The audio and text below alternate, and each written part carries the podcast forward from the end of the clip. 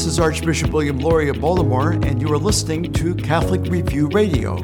Catholic Review Radio is a weekly radio program and podcast hosted by Catholic Review Media, the news operation of the Archdiocese of Baltimore. We are grateful to our Catholic partners for the opportunity to bring quality Catholic programming to our listeners each week.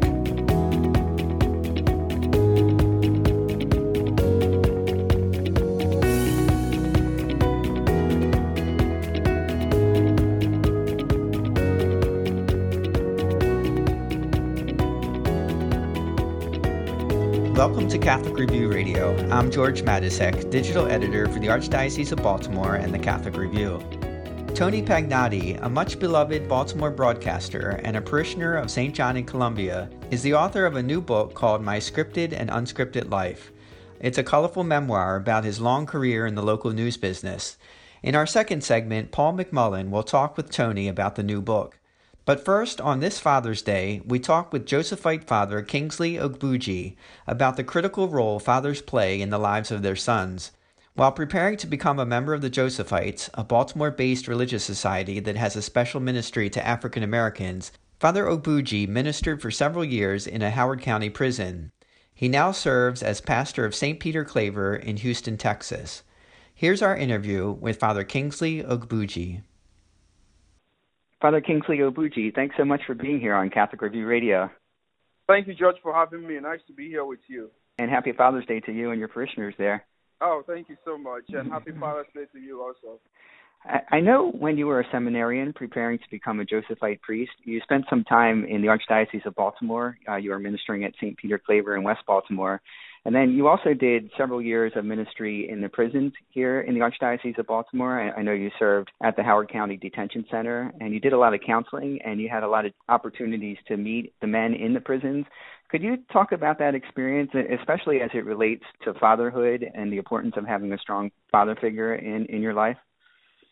Yeah, sure. Thank you. Um, first of all, let me begin by saying that um, I'm a Josephite, and uh, the Josephites, we have our headquarters in Baltimore, but um, as a seminarian, we have our formation house in Washington, D.C.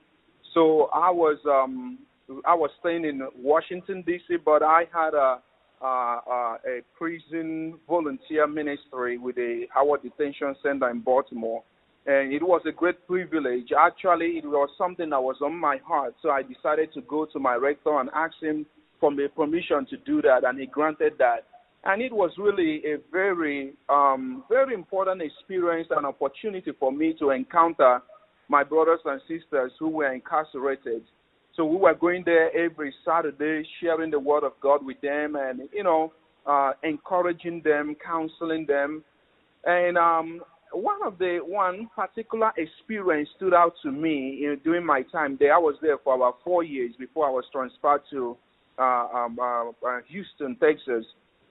On one occasion, I met, um, you know, I met a gentleman, and he asked me a very profound question. He said to me, "Will God ever forgive me?" And I was really taken aback by the question, and I asked him, "Why do you ask, will God ever forgive you?"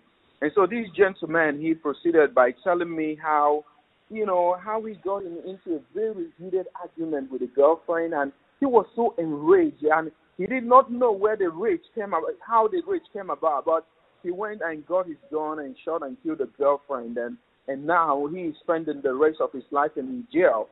And so, but he was tormented. He said to me he could not sleep night and day because of what he did, and uh, he was asking me whether God will ever forgive him. And uh, I spoke with him. I encouraged him. I, I break the word of God with him, and we uh, we spoke for a long time.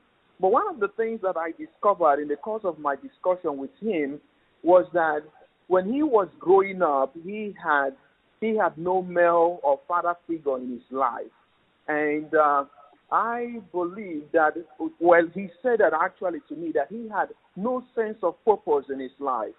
So, and I believe well, personally that a lot of our young people, especially uh, uh, um, young men, are suffering because of the lack of um, the lack of father or father figures in their life.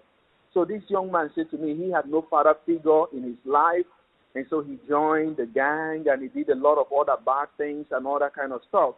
But then when this the whole thing happened and now he's now incarcerated, he's now thinking about his life and what he would do. In fact, after speaking with this gentleman in the prison, he said to me, I think God is calling me to start up a ministry in this prison. You know, let me begin a Bible study in the in the prison so that I can talk to other folks and tell them, you know, what I did and how God is using me to. In fact, I really, I really, really want to be a messenger of Christ why I am incarcerated because he had come to accept the fact that we would spend the rest of his life in jail. And so he now be, he began to see a sense of purpose in his life to talk to other inmates, especially those that may leave or something like that, in order to tell them not to do the kind of things that he did. But I think it's very important that we understand that if a young man has no sense of direction, a sense of purpose, you know, in his life, it is difficult for that person to organize his life. So the Bible tells us in Jeremiah, it says, Before you were formed in the womb of your mother, I already knew you. What you will become, I already know. So when God created us in his own image and likeness, in the book of Genesis, he gave each and every one of us a mission, a purpose in life.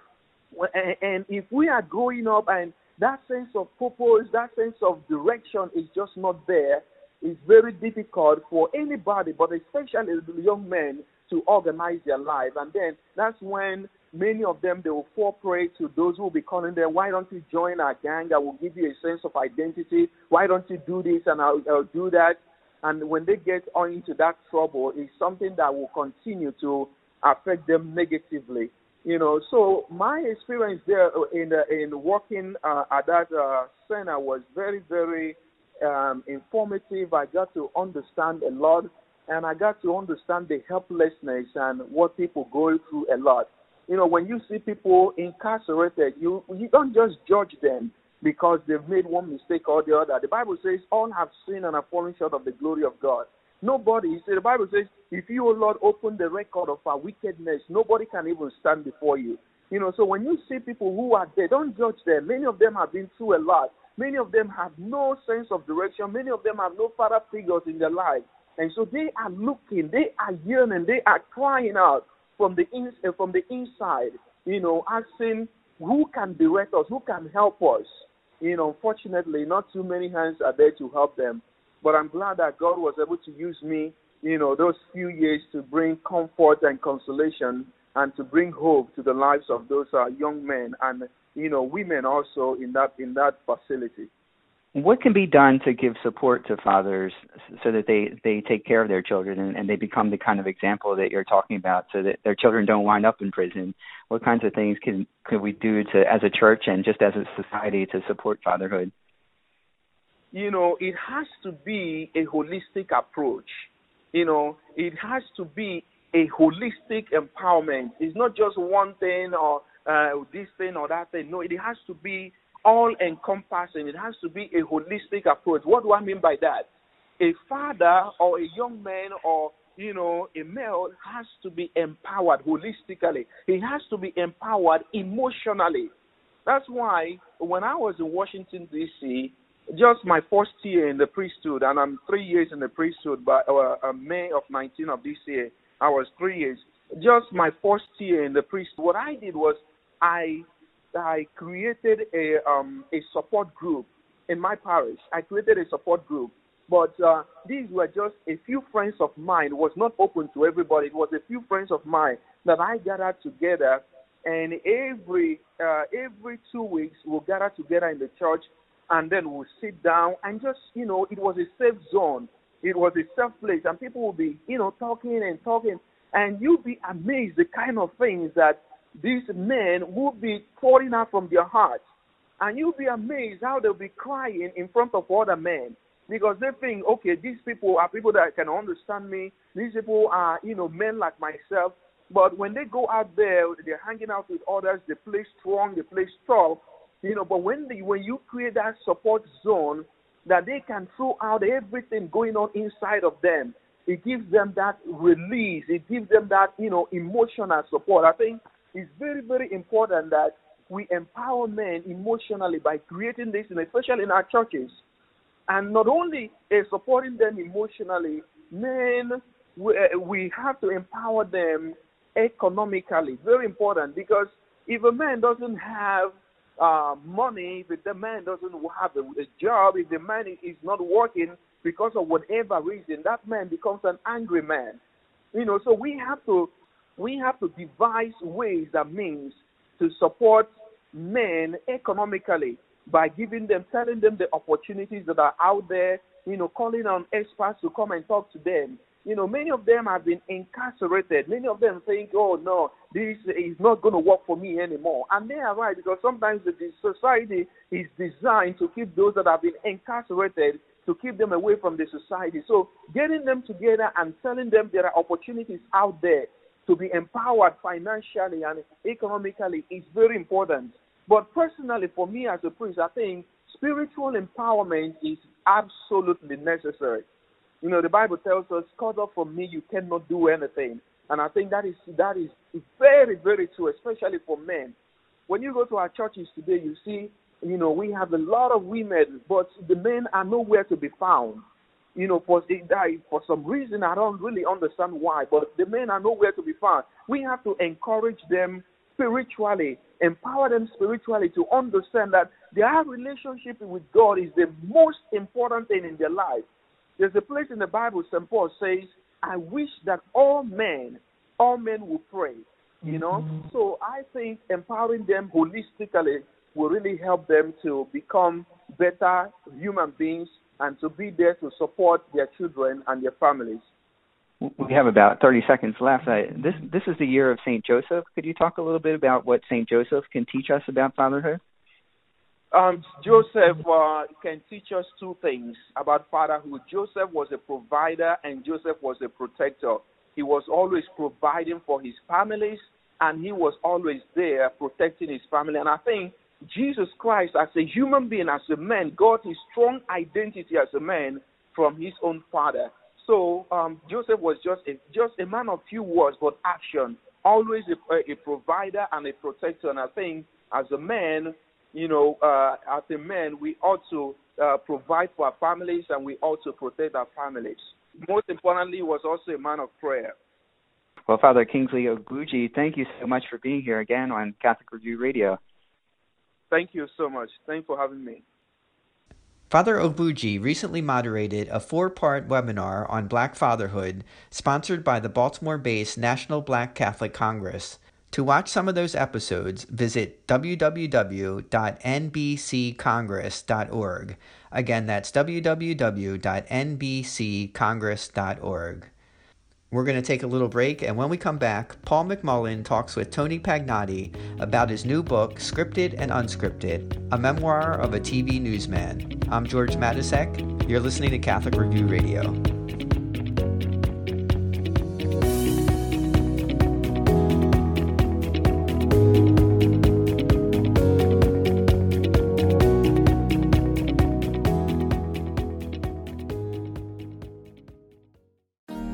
With inviting surroundings, complete independence, and an unmatched quality of life, Mercy Ridge is the unparalleled choice for your retirement lifestyle.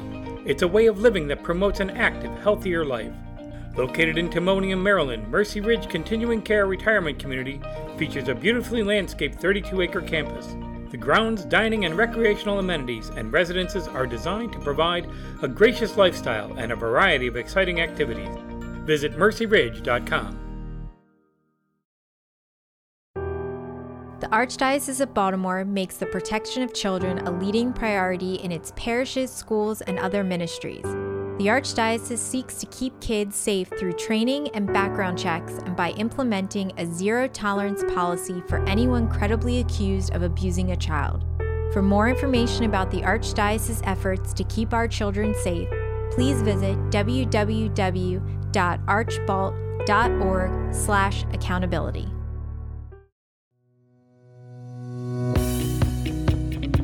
is Archbishop William Lori of Baltimore, and you are listening to Catholic Review Radio.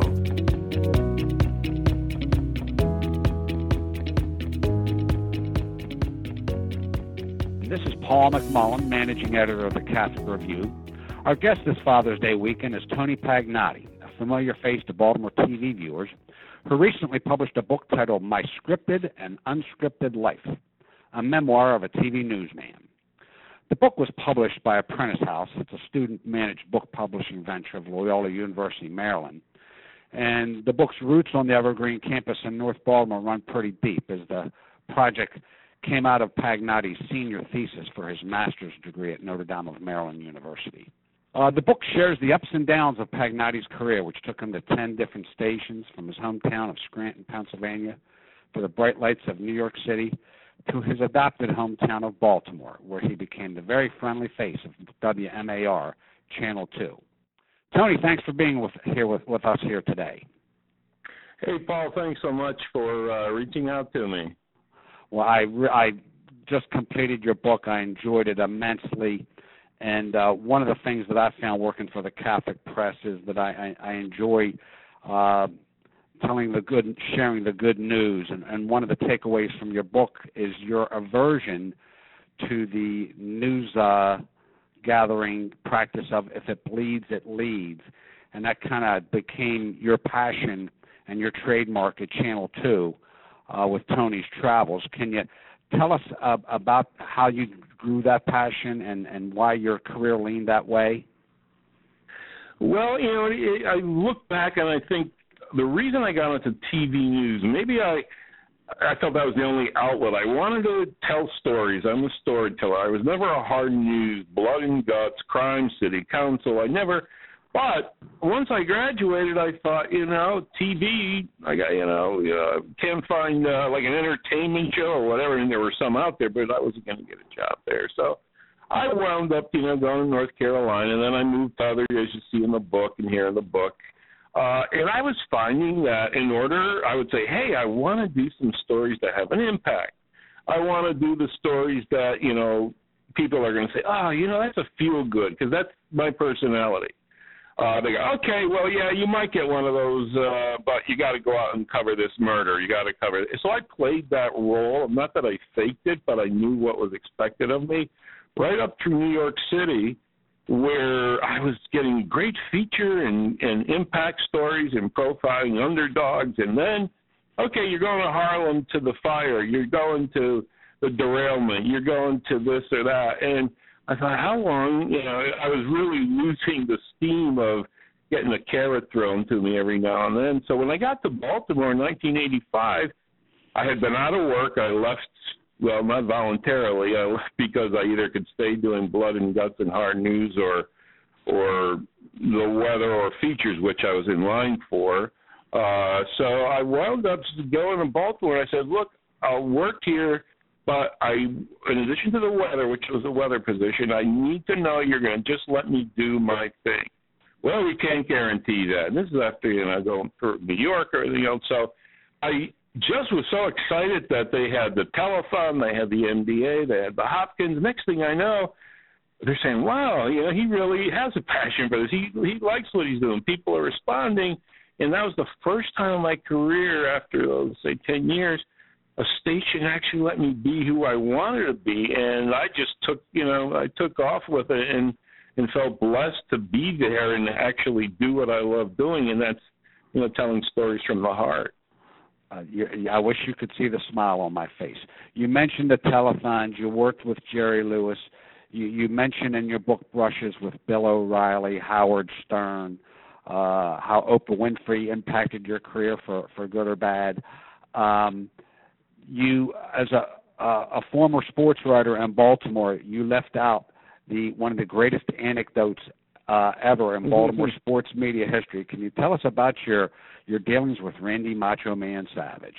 Oh yeah, that's his trademark. He was, and I forget what year this was. It was somewhere in the uh, I guess early '90s, and I'm a fan. I've always been a fan of wrestling back to the Bruno Sammartino days as a kid, and so it was such a treat when the show came to the Baltimore arena. I guess at the time I was still in the Civic Center, but anyway, uh, I said, okay, so we we we were going to do a live. He was going to be fighting Hulk Hogan, big, the, you know. So we get there with my live crew, and I go, okay, so the promoter said we're going to bring Randy out. You're going to have live, and Scott Garceau was going to intro me from the studio, and we had Tony down with.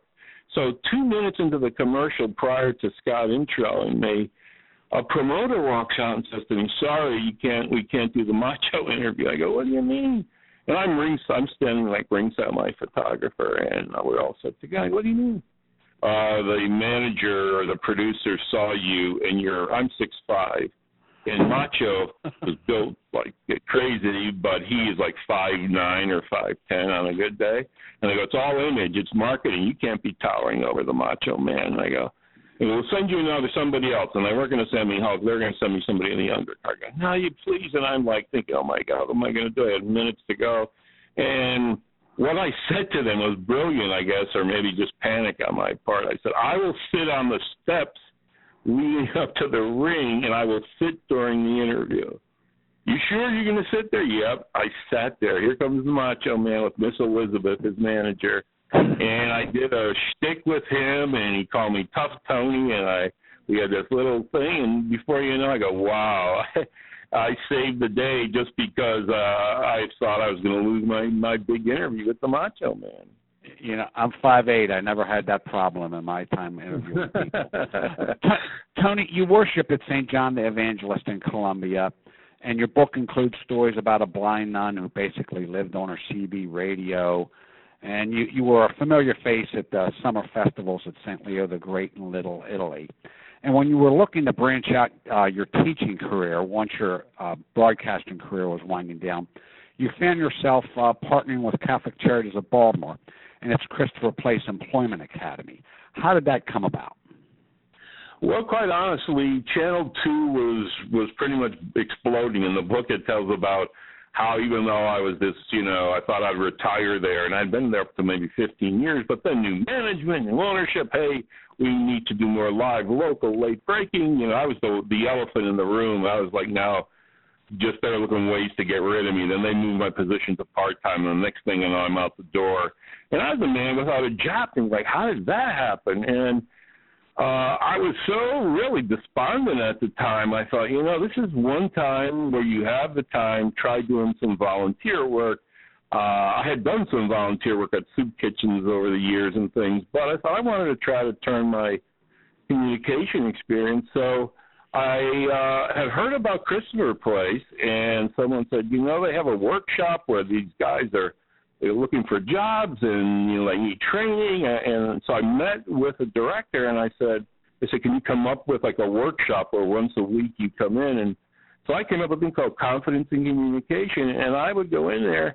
And they're wow, these guys were like actually looking forward to, and I was getting feedback, and I'm going to the interview, and it was like I thought, wow, of all the jobs I had, I actually found something that really I felt outside of TV. I thought, you know, I could, there is life after TV. So that's what led me to say I got to get a master's degree because no matter where you go, not necessarily a volunteer, but if you want to teach at a college level, which I figure was uh, my uh, opportunity, you need a master. So at age 55 or so, I said it was because of my experience uh, at Christopher Place, and in full disclosure, saying the guy who wrote a very nice story in the Catholic Review about a success story about the guy who wanted to work at Jiffy Lube, and one of my former students at Christopher Place, you wrote a nice profile article back then, and I just thought that's the incentive I needed to say, okay, you can do something else. You're not just television, and, and that's how it all led to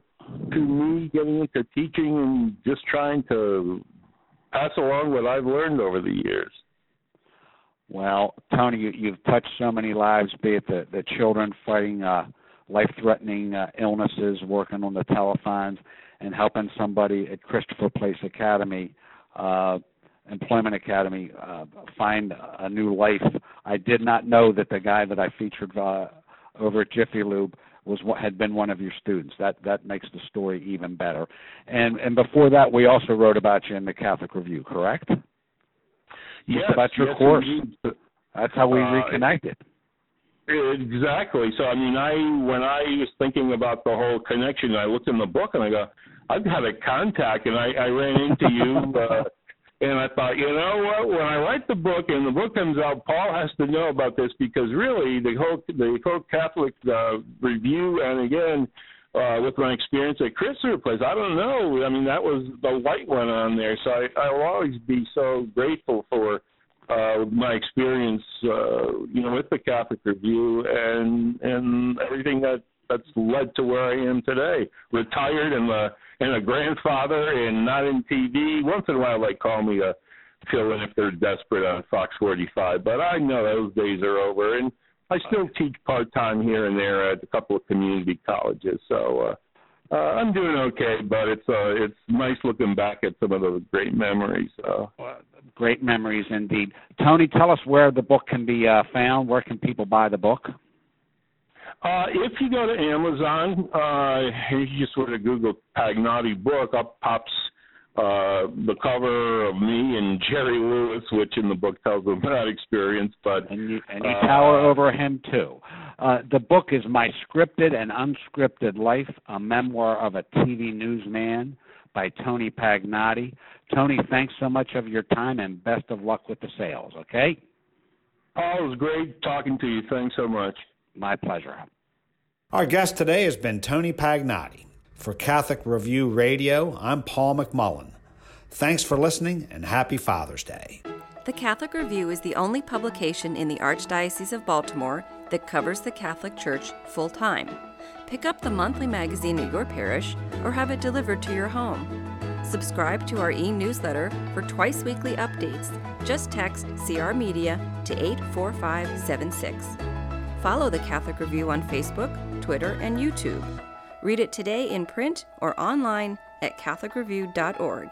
That's CatholicReview.org. Tune in to Catholic Review Radio next week. Available on WMET 1160 AM and 103.1 FM. Also, WSJF 92.7 FM in the Sykesville area and WVTO 92.7 FM in Baltimore City. Check us out on SoundCloud or your favorite podcast app. Thank you for joining us for this edition of Catholic Review Radio. As we prepare for the week ahead, let us do so in prayer together as one community of faith. Our Father, who art in heaven, hallowed be thy name. Thy kingdom come, thy will be done, on earth as it is in heaven. Give us this day our daily bread, and forgive us our trespasses, as we forgive those who trespass against us. Lead us not into temptation, but deliver us from evil. Let us also ask the blessing and intercession of our Blessed Mother as we pray, Hail Mary, full of grace, the Lord is with thee. Blessed art thou among women, and blessed is the fruit of thy womb, Jesus. Holy Mary, Mother of God, pray for us sinners now and at the hour of our death. Amen. May Almighty God bless us and keep us always in his love.